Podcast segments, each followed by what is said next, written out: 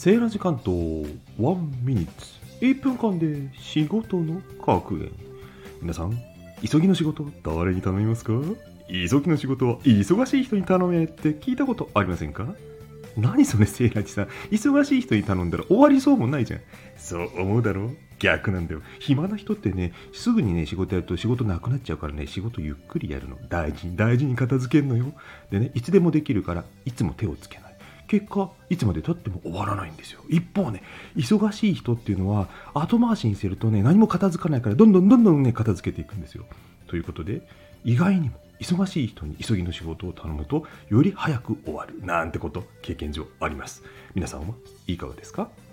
急ぎの仕事は忙しい人に頼め。でもねあんまりその人に負担かけないように頼みましょうね。セイラジさんそれって格言なの？まあ格言というほどのものではありませんけどね。